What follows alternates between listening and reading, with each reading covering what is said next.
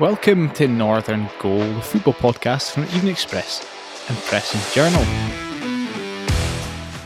I'm Ryan Cryle. Today, once again, I'm joined by Paul Third as we continue our interview with former Aberdeen manager Alex Smith. If this is the first you're hearing of our Alex Smith interview, I'd go back to last week's episode and listen to that one, part one, first before you tackle this one.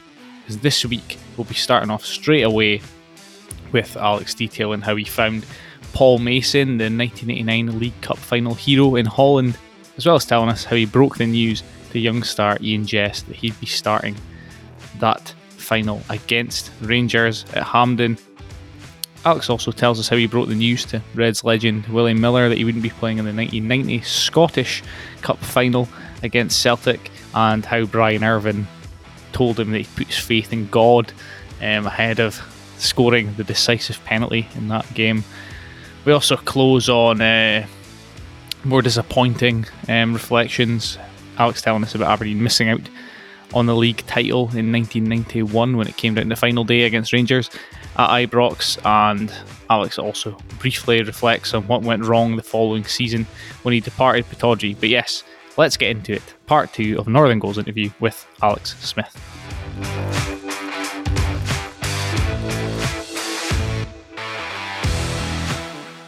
Well, Alex, thanks for, for joining us for part two and continuing to talk us through your, your life in football. We obviously got up to we got up to about 1989 last time, so today we're getting into all the, the fun stuff with Aberdeen. We've done a little bit of Aberdeen. But we've not we've not gotten the two, I suppose, key achievements of your reign, which was the, the 1989 League Cup and the 1990 Scottish Cup win. I think they were both yes. achieved in slightly different fashions. Um, but yeah, let's let's talk about the 1989 League Cup final first of all. Obviously, Paul Mason was was the hero that day in the two one win against Rangers. What what are your memories yes. of that game? And also, obviously, Paul signed, uh, Paul Mason was a huge signing for you.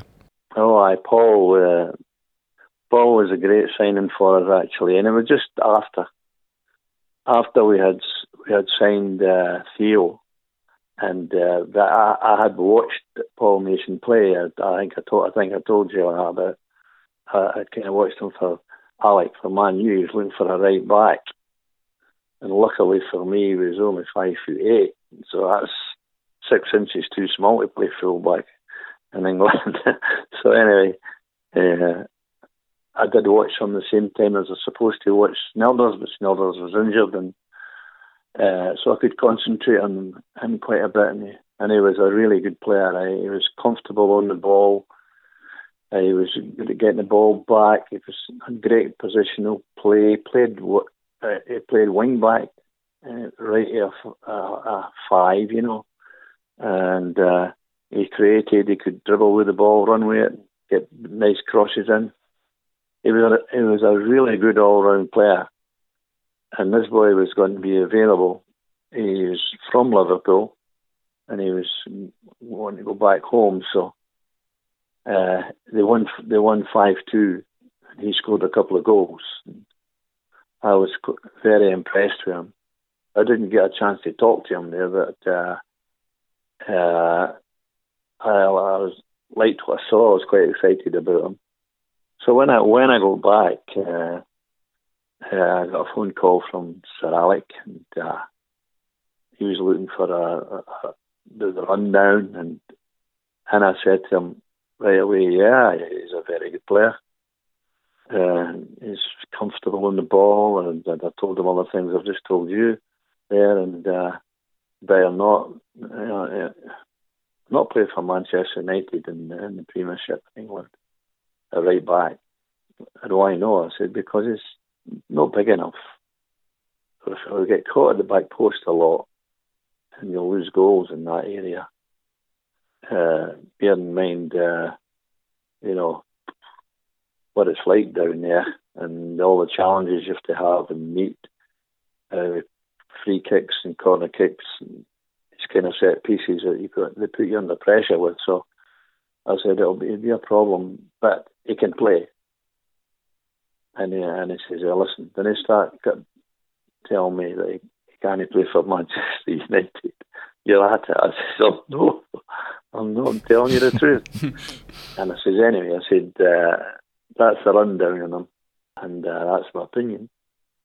So, uh, we can, uh, if you can a fortnight to decide and see if you want to take him in, uh, then that's fine. If you don't, if you if you let me know, if you don't do anything in the the 14 days, I'll I'll make a move for the boy. And the boy was at home in, in, in Liverpool at the summertime. It was, yeah, you know, the, the, so he was in Liverpool and I spoke to him the next time. So it was uh, quite comfortable to get him up to Aberdeen. When you look at that cup final in '89, obviously that's the third Aberdeen Rangers final in a row, as it as it, it was, was, at the time. I mean, how much had yes. what had happened in the two previous cup finals come into the thinking or the the, the process and the build up to that game at Hampden?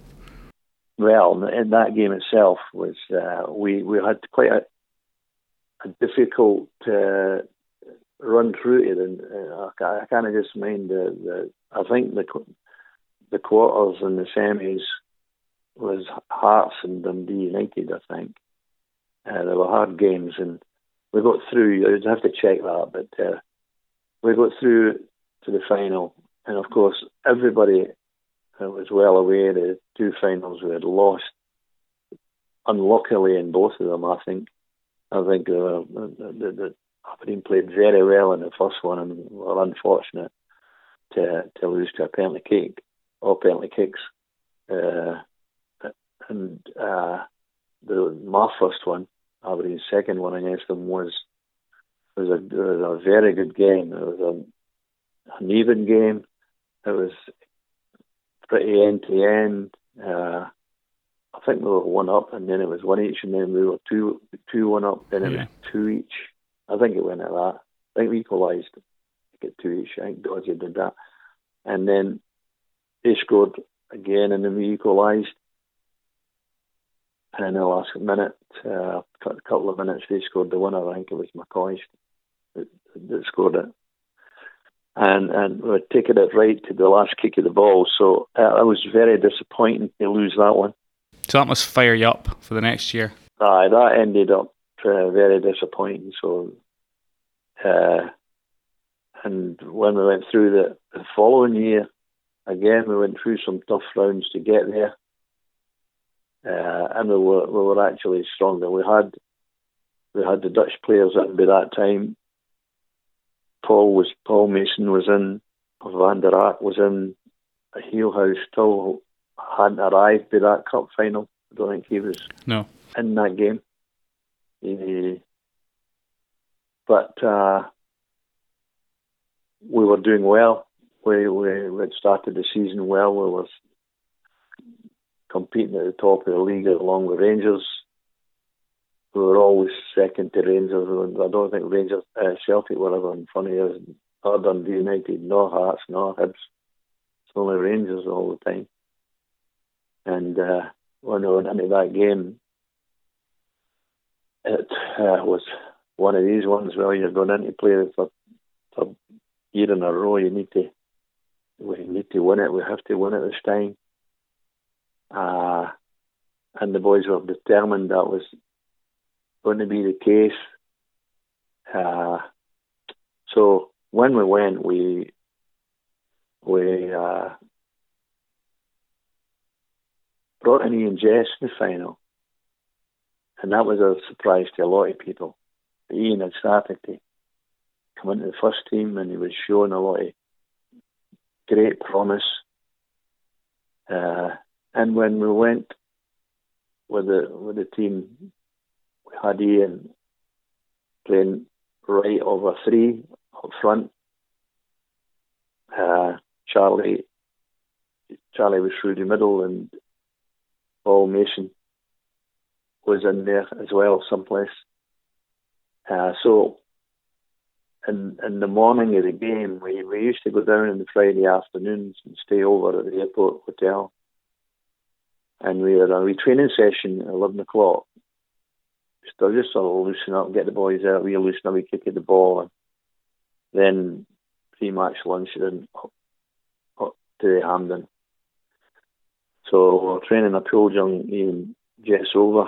He was only 17 and a half or something at the time. And I said, Is your parents coming, son? He says, Aye, my, dad, mum and dad's coming. Oh, that's good. They're coming down. I says, Well, uh, that's good because you're going to be playing today. You're going to be playing. I'm going to play you today. And he looked at me. His, his eyes near popped to his head, you know. uh, and I looked at and he says, you kidding me? I says, No, I'm not kidding you. You're playing why do you see up front? You play with Nicholas and Mason and Jim, Jim Bett and Robert Connor and McKimmie's behind you and Alex on that side behind you as well, so you're okay. Be fine.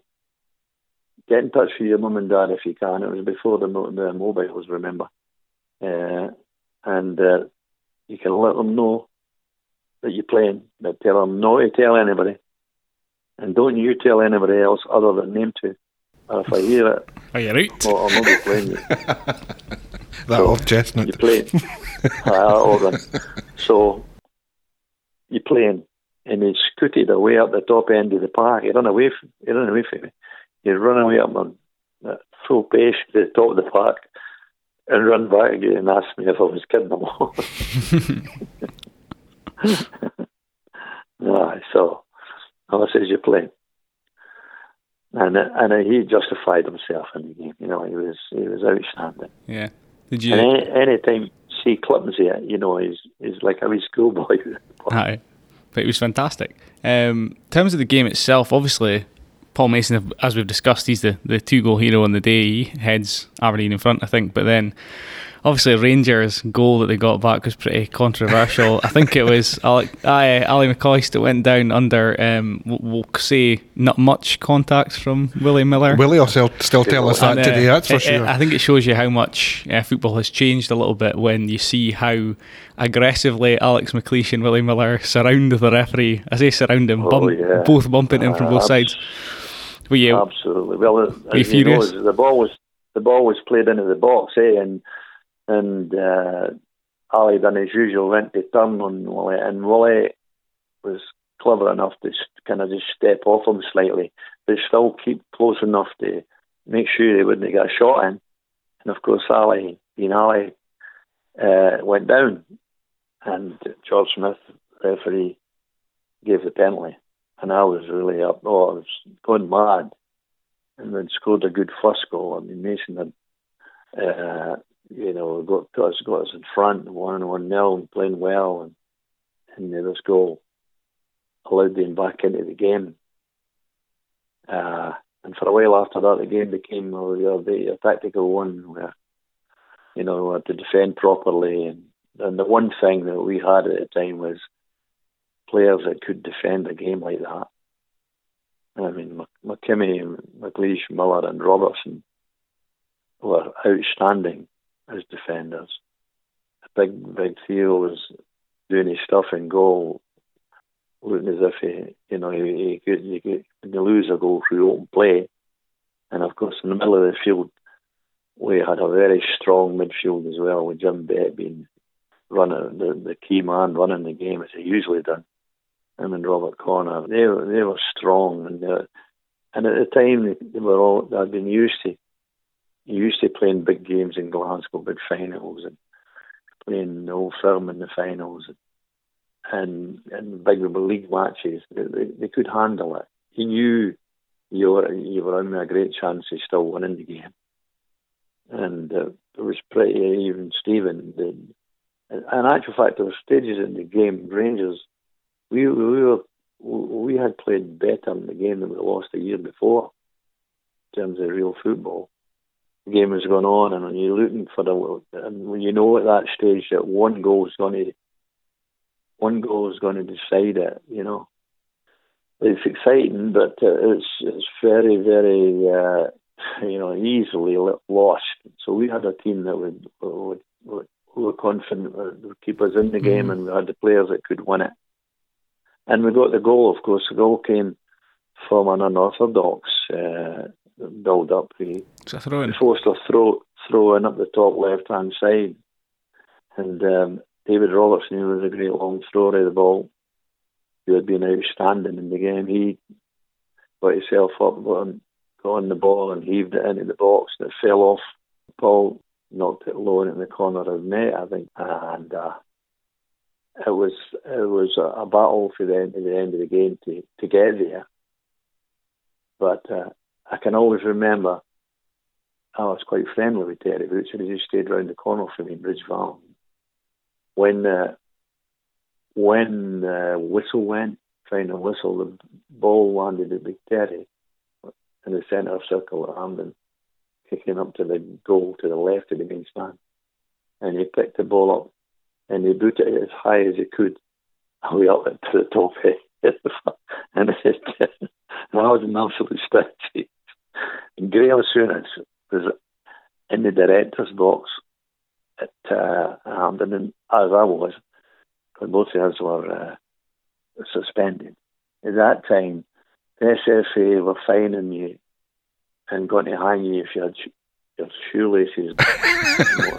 I hadn't been suspended for that. For some kind of comment I made to a linesman in a, in a, in a game. In a reserve game. I got a year's suspension and a thousand pound fine. And I, I was in the stand. A thousand pound fine.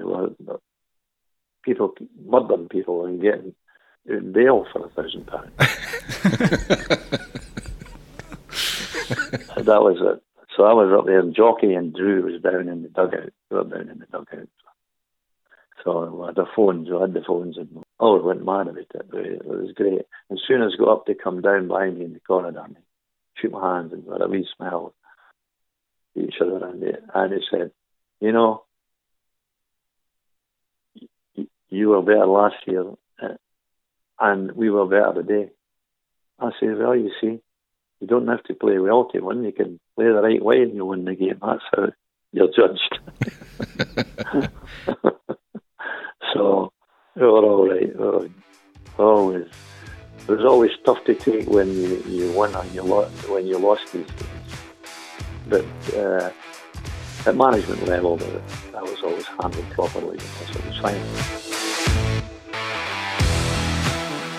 Northern Goal is brought to you in association with Aberdeen Sports Village. With memberships to suit all ages, Aberdeen Sports Village is for everyone in the community. I'm there all the time to interview athletes, play football on the indoor pitches, swim, or use the gym. But you can also dive, choose from over 100 exercise classes, play racket sports, chill in the sauna and steam room, run on the athletics track, and more. Achieve your goals at Aberdeen Sports Village. Search for Aberdeen Sports Village online for more information.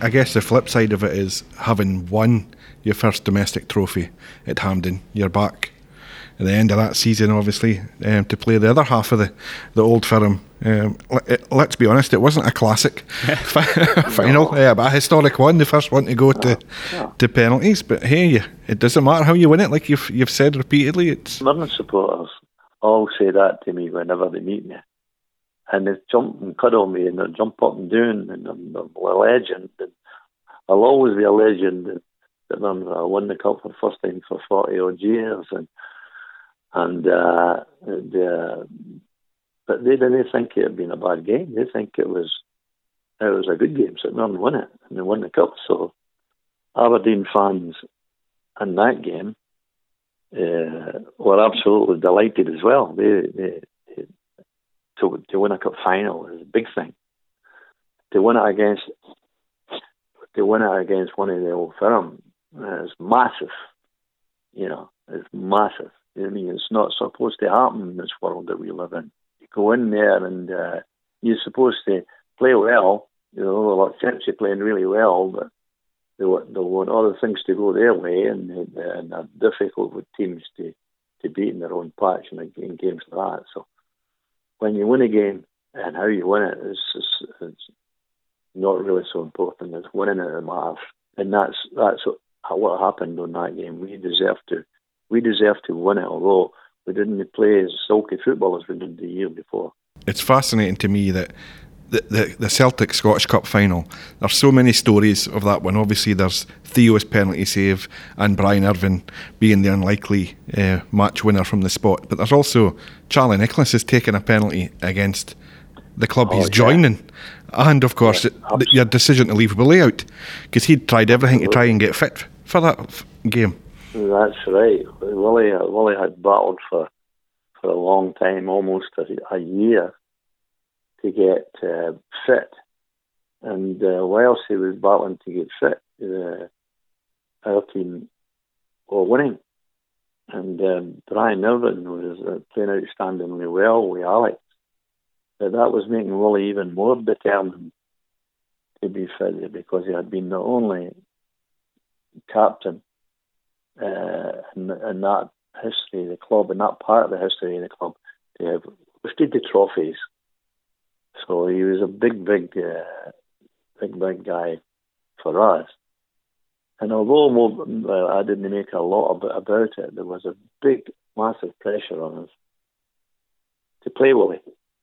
Yeah. And uh, every Aberdeen fan was thinking that Willie would be playing. Celtic thought Willie would be playing.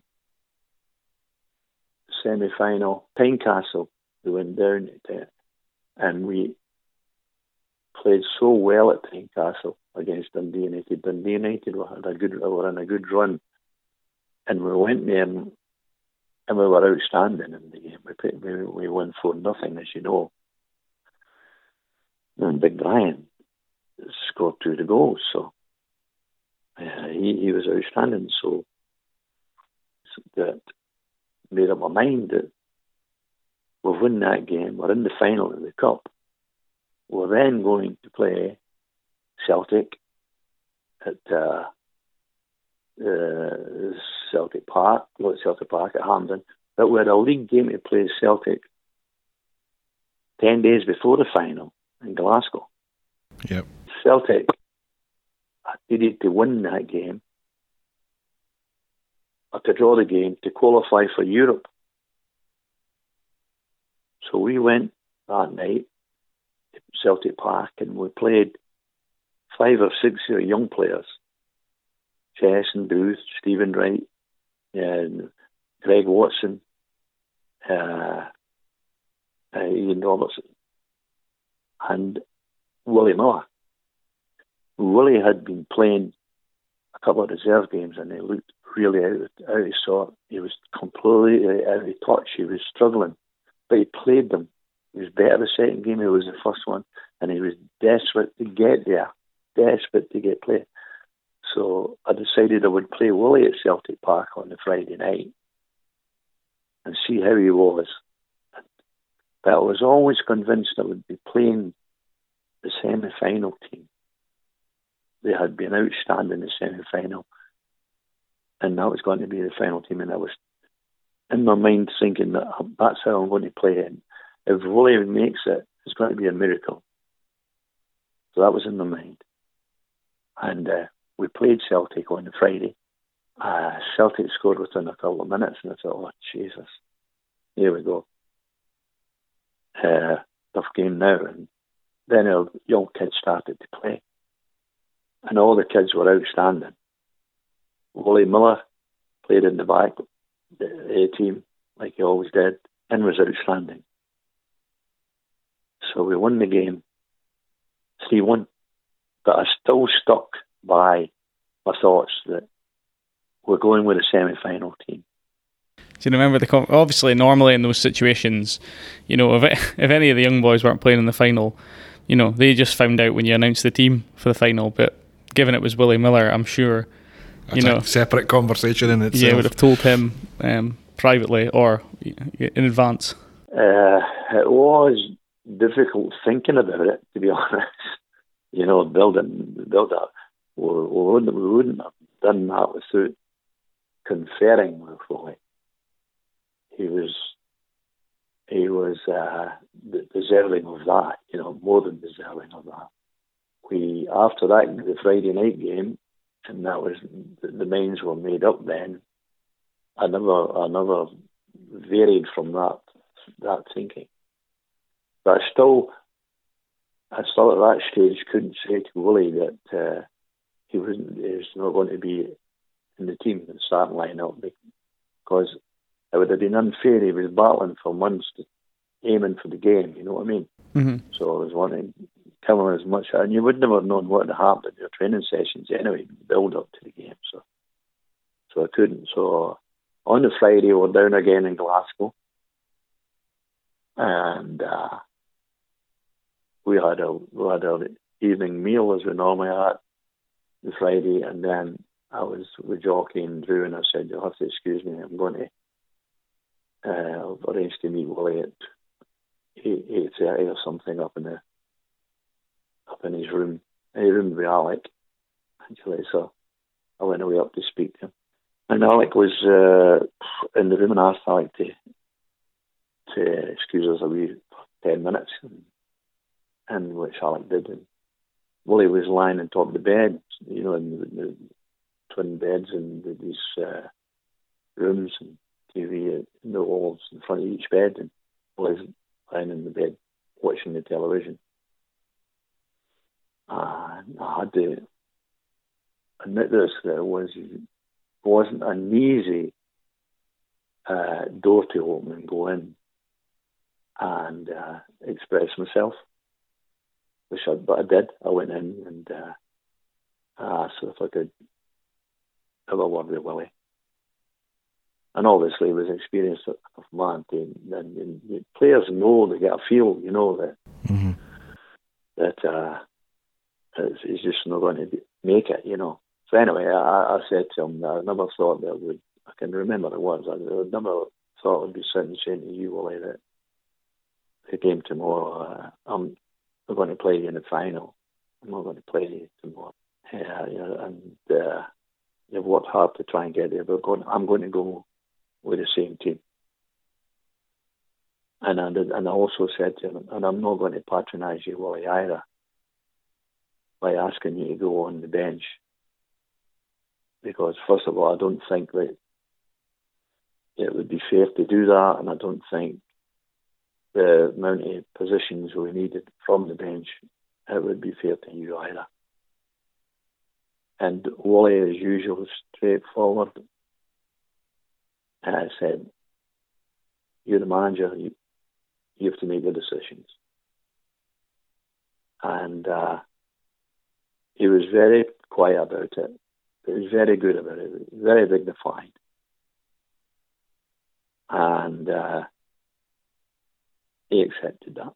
Sorry, sorry, Alex. Sorry. I was just going. Only go. I was just going to say that obviously it ends up being a move that you look back on in hindsight as I'm not going to say fate because obviously you've seen Brian Irvine play. You know that he's a great player. You know that he's a great defender, first of all. But it's fate in the sense that who should be the one that should be tasked with scoring the, the winning penalty at the end of the day. Um, Brian Irvine, the player that comes in to replace this, you know, supernatural figure in Willie Miller. Yeah, that was quite a coincidence, actually. Yeah, when, when, that, when it panned out like that, you know. And uh, penalty kicks, you know, I, I, before the game, Ryan, I was against penalty kicks. It was a new rule. And I spoke out against it. I said it's not football. And uh, when the penalty kicks, when I went to penalty kicks, and, and to add to that, Charlie had been offered terms for his old club, Celtic. Had Billy McNeill was the manager there, and they had failed to get into Europe, as, as I said to you. They wanted to get some players in, and they, they came back for Charlie. So Charlie had agreed pre-contract go back to Celtic. This was this was known a known fact weeks before the top final came round. Now we had decided to go with a team that played in the semi final. That was going to be the team, regardless. I had Charlie playing in this one. But I know Charlie. I've known Charlie, knew Charlie for a long time. I knew him because I knew his wife. She was a Stirling girl and I knew. And I knew it wouldn't affect him he's that guy with personality. He's got that kind of personality that uh, he could handle that. He could handle the the fifty odd thousand people that were there. Uh, I didn't think it would be that way he would have to handle it. But I knew in the game itself, he would he would do his utmost for Aberdeen to win, despite the fact that Celtic had to win that game too to take them into Europe. That was another one that they could win to get in. When it came to the kind of, it came to the the the, the penalty kicks, uh, well, we didn't have the five chosen. We didn't do that with our players because we had players who were outstandingly good, and we had very good players.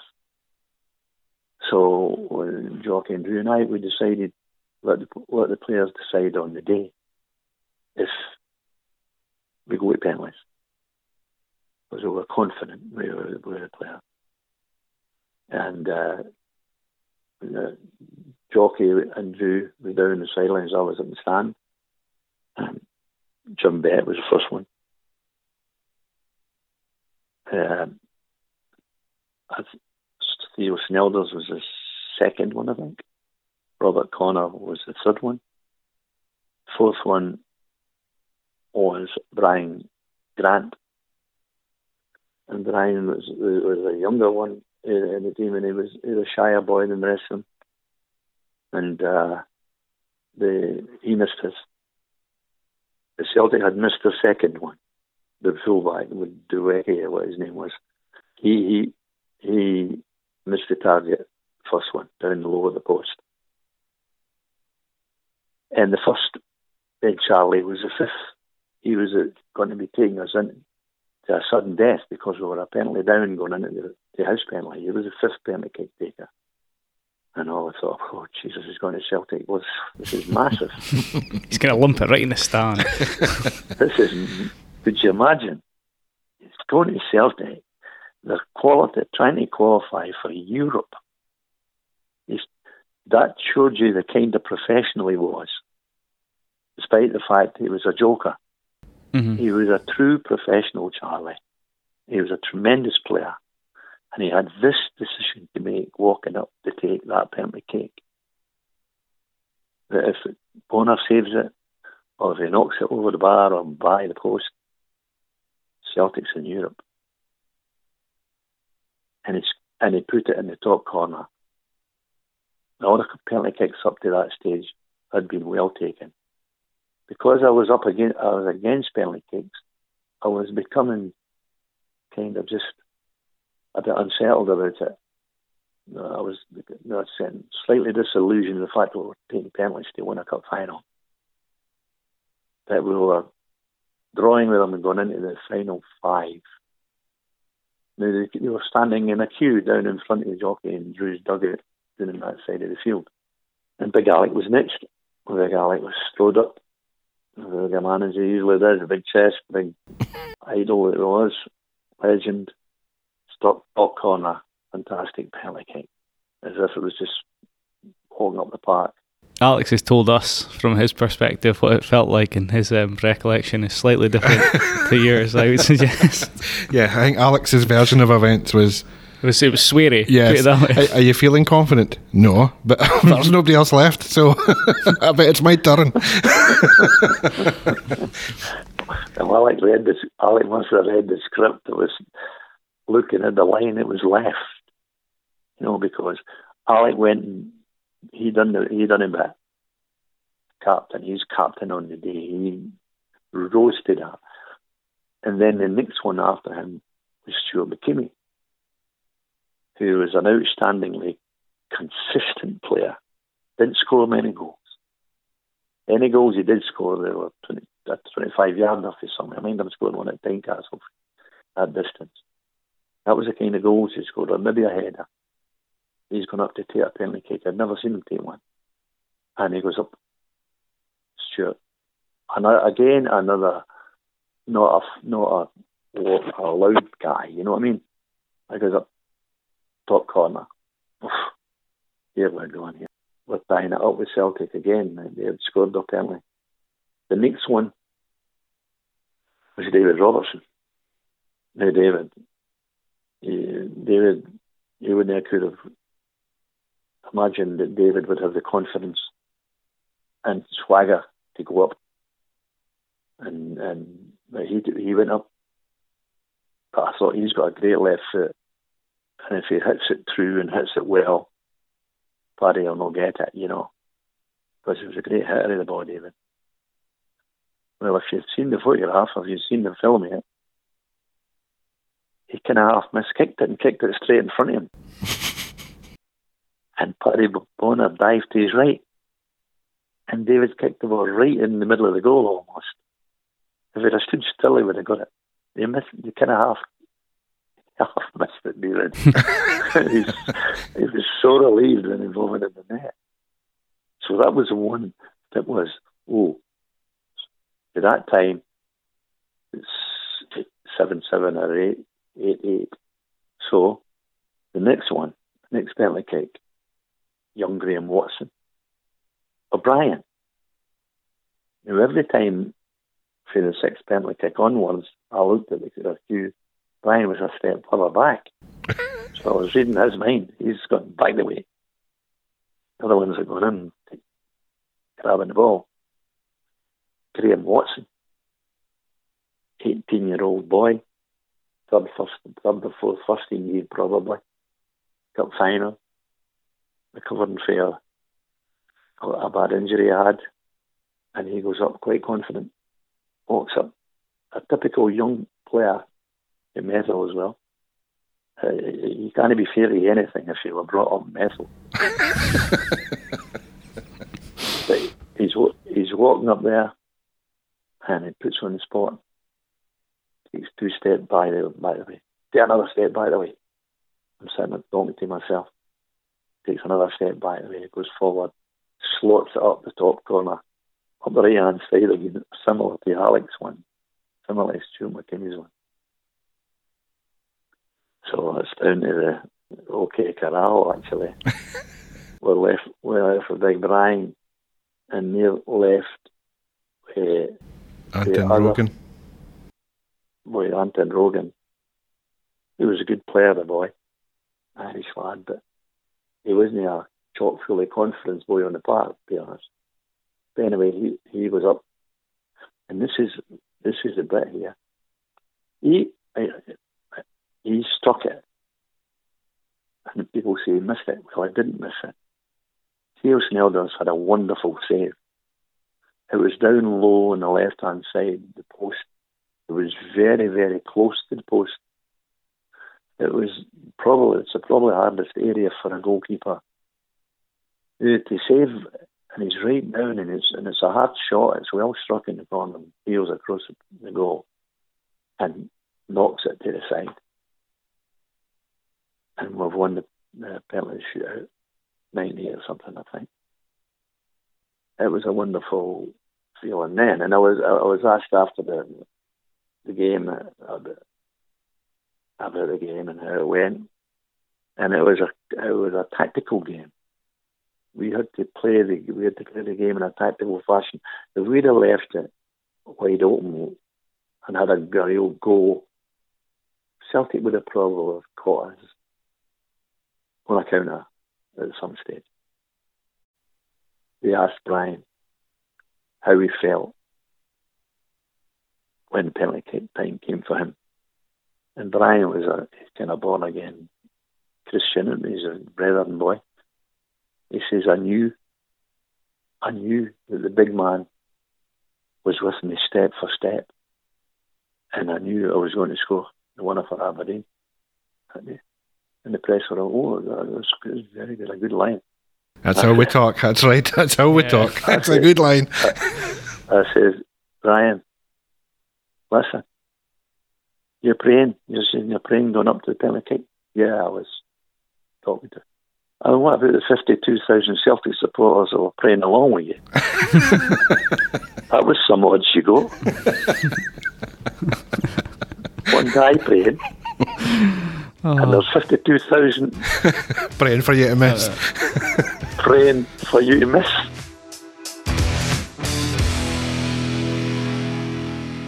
Let's move on slightly then to the 1990-91 season. Obviously, what we've talked about is the 1989 Cup final, the 1990 Cup final, where things, you know, things, the the big dramatic situation turned out in the Dons' favour. Obviously, in May 1991, the fateful day didn't go, didn't go the right way. What do you remember about the the loss at Ibrox, where ultimately? Oh, I hate, talk, I hate talking about uh, that game now. Uh, it was one of the most amazing periods I would think in Aberdeen's time. It was certainly one of the most amazing periods I was asked to come through. In that season, we we the season, couple of seasons before that, we had chased Rangers all the time. Yeah, trailed them. Couldn't got, got past them a couple of times, top the league, then lost the league again, lost the top of the league again, and chased again. And we got to February or March that year, and we were trailing Rangers somewhere, I think, about nine points. And remember, it was two points a win then, a point a draw. And we were them. Rangers had been buying big again and were very, very strong. But uh, we we had on the games we we we we we went a couple of games and against Hearts and these teams done well. Scored convincing results. Rangers, something happened to them. They, somewhere in the Scottish Cup time, when the Cup time come round, around about the, the third or fourth round of the Scottish Cup, Rangers were drawn to play Celtic at Parkhead. And they were also the week later they were due to go back to Celtic Park to play them. Now, I'm not sure whether the cup tie was first or the league was first, but they had two games to play at Celtic Park. We had a game at Pittodrie, and you'll remember it. We we played them at Pittodrie, and it was just at the start of the run we were on, and we beat Rangers two one. Hans Gillhaus scoring the second goal, the winning goal from a David Robertson run and cross in the final minute. Now, we win that game and we got the two points, which brought it down, I think, from 11 to 9 or 97, whatever it was. And it brought it down to that. Uh, so, Rangers had to go to Celtic Park. So the following week, I think it was the Scottish Cup ties, Rangers lost the Scottish Cup tie to Celtic at Parkhead and were due to go back the following week in the league. And they lost to Celtic at Parkhead the following week as well. So they lost their game, went another game, won that one, then lost the two Celtic games. So then there was stuff coming out of Liverpool. The manager had left, and there was stuff coming out of Liverpool that Souness could be their new manager, and that Souness could be leaving Rangers. We had about five games to go, six games to go. We won our next game, and we we had went up to the last game of the season, taking 23 points from 24. Now that's two points a game, remember? So mm-hmm. that's 12 games. We had came in this run, and we were closing the gap. We're closing the gap. Rangers were starting to wobble a bit. So anyway, we get through these series of games and we're closing it up. The second last game of the season, we've got St Johnstone at Pittodrie. Rangers at Motherwell at Fir Park. We beat St Johnstone 2 1 in a tough game, in a hard game. It was a really hard game to win. Fans were going crazy. Rangers were playing Motherwell Fir Park. They were losing two nothing in Motherwell. Half an hour to go or something. And then we Dookie having it, the wee striker in Motherwell hit a raker in the top corner to make it three nothing, which meant we could go to Rangers. If we don't if we don't lose our last game, we've won the league. The goal difference coming. We had a better goal difference in Rangers. And Pittodrie went mad that night. The fans were going crazy. The town was going crazy. They were all out in the city in the night. And you're going to be the champions. All at the beginning of the week, the whole place, the press was on the go. And I kept saying, calm down. Just calm it down a little bit. We're going to play the league champions on their own midden in the Lions' den. We're going to have to have everything go for us. We're having to have all the breaks, all the national papers were all on about this game coming up on Saturday, and they were giving it big lets about Aberdeen coming down, playing this this big, big decider, and the build up to the game became took on a life of its own, almost. Ah, it was on a life of its own, and we went down, and at Ibrox they were building the fourth, the big third tier, the big stand, the restaurant area at the top. The away dressing room was to be used by Rangers, and we got Portakabins in the in the area just inside the tunnel. Uh, and that was an, all part of that build up to that game. So I had two Portakabins joined together as my dressing and I had a, a corridor up the middle of it. As you know, they're, they're quite long. So your players, some players are down here, some players are up here. It's not like the normal rectangle dressing room. So that was hard to take. The crowd, Rangers had 53, there were 53,000 people at the game, I think. And we're all on the ground. They were singing from one o'clock in the day. We arrived, and our bus was mobbed when we were trying to get into the front door at Ibrox.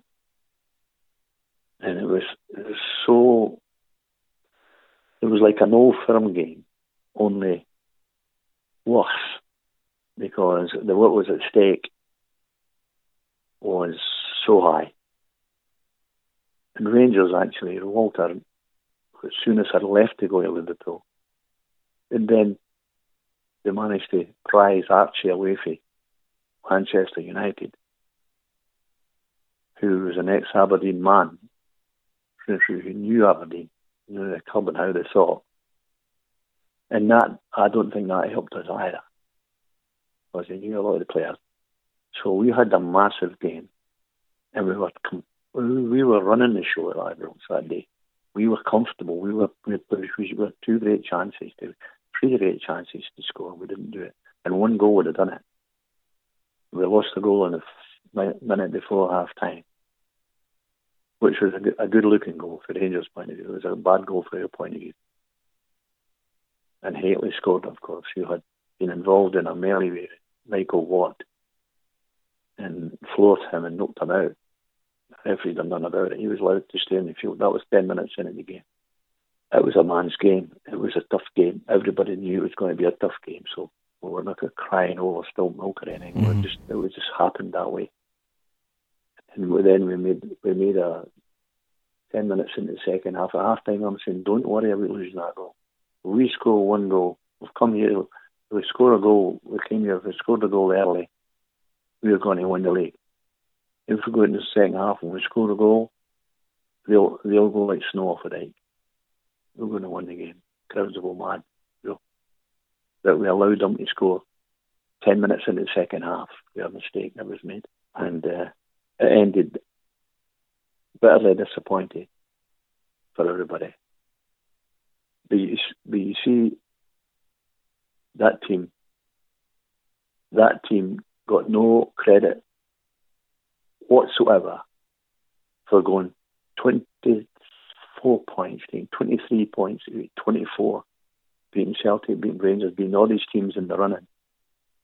To get a point, they were playing for the league championship, one game in the Lions' Den, and they were never accorded any real credit for what they gave that Scottish Premier League that season. It was the most exciting end of the season I've ever had. But just to get on even points with Rangers at that particular time in Aberdeen's history was very, very difficult. They were able to buy millions of pounds of players. We were dealing in Holland because we could deal and handle the kind of money that we were buying equally as good players as they were. And we had equally as good players within our club. And I was proud of that group of players. I was proud of my management team. I was proud of the supporters, how they handled themselves in such a hostile uh, atmosphere. I was sad for the supporters in Aberdeen. I was sad that we didn't we didn't follow it through and win the league. And I'll tell you another thing. People say that the, losing losing of that game, the, the game that affected Aberdeen the following season, that is a lot of nonsense. What affected Aberdeen in the following season is that Alec McLeish injured his big toe in the pre-season trip we were at to Bermuda or someplace. And we never got ready. And he never played one single game for Aberdeen that season, other than a game at Tynecastle, where Hearts were riding at the high at the top of the league in January, just before I left Aberdeen. And we cuffed them 4 nothing. Jess was magnificent. And that had more effect. We also lost David Robertson to the Rangers in the summer of that season. We also lost Charlie, already mentioned uh, that. We also didn't get ever get Willie back. Willie was a coach with me. And we had lost Bill Simpson, but that was a wee while before that. But we had lost players of that kind of calibre I guess Jocky's influence too, because obviously he got the opportunity to go back and be his own man at Dunfermline. That's, that's a big part of it as well, I guess, when you look back all these years later. We lost the we get so I think. And we lost late in the game at Pittodrie. Uh, and a tough, tough game with them, and then went over and we lost 2 0 in, in, in, in Poland. Jocky came back, and then by the weekend, a couple of days after that, he intimated he wanted. He was missing being a manager Jocky. He had been a manager at Dundee and doing reasonably well at Dundee. We drew. And I, I, I coaxed him to come to Aberdeen. He had a great job at Aberdeen. He did a lot of the coaching. He was involved in all, a lot of the decision making with me, although I was always, if it became a final decision, I would make it. But he was still missing. The feeling of being the manager of the club, the prestige of being the manager of another Premier club, the build up to the games, the actual games, the control of the team. Didn't have the control of the team at Aberdeen. And he was missing it. And he was approached with Dunfermline. Uh, I didn't want him to go because I didn't know where he was going for people like Jim Bett Alec McLeish and Stuart McKimmie uh, to, to Dunfermline, who were sub bottom in the league and had players that uh, played in that level of that league. So he was he wasn't going to be coaching the same quality player as he was coaching Aberdeen. And all the young kids that we had brought in, we brought five or six very, very, very good players into the first team in.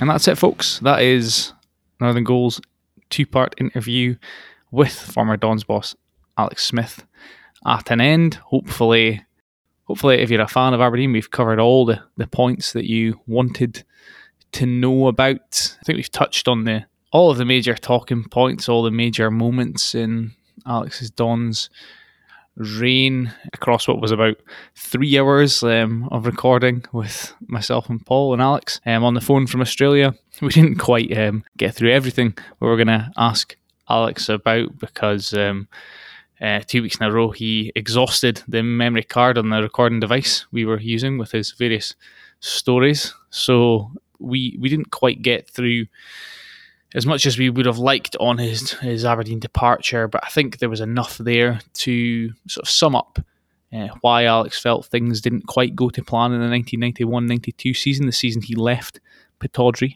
Apologies to the Ross County fans that we never got on to his spell with the Staggies. There just wasn't enough time. Maybe one day down the line we can revisit that period of Alex's career if he's up for doing so. But yes, if you've enjoyed this episode, uh, like and subscribe on your favourite podcast app. You can email any questions or queries to Northern Goal at dctmedia.co.uk. And finally, enjoy the football, whichever games you're watching this week.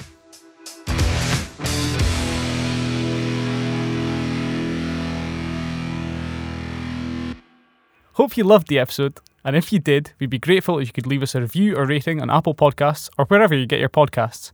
And don't forget to pick up your copies of the Press and Journal and Evening Express every day for the best football writing and analysis in the North.